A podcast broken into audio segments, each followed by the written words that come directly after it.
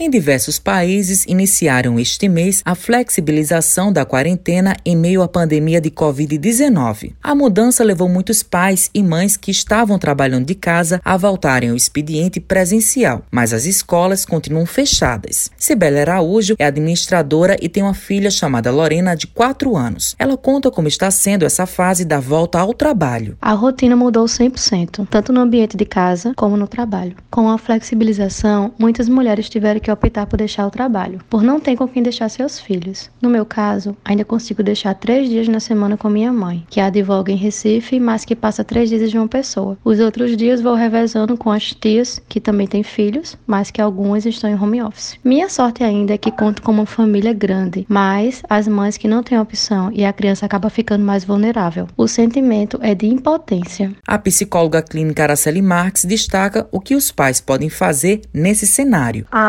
retomada, né, a partir da flexibilização, ela tem dificultado ainda mais, porque nem todo mundo dispõe de funcionários em casa que podem dar esse suporte, ou mesmo de familiares que podem estar tá dando essa assistência, né, do cuidado com as crianças enquanto esses pais retornam ao trabalho presencial. Então, vai ser uma nova fase de adaptação. A minha dica é a gente entender que o nosso, a nossa medida de trabalho satisfatório satisfatório, ela tem que ser ajustada à nossa realidade. Nós não estamos bem o suficiente para desenvolvermos trabalhos excelentes. Então a gente vai fazer o melhor que a gente pode, tanto no trabalho quanto em casa. Isabelle Neves é advogada trabalhista e pontua quais são os possíveis acordos que os pais e mães podem fazer com o empregador em relação à volta ao trabalho. A medida provisória que previa o teletrabalho 927, ela perdeu a vigência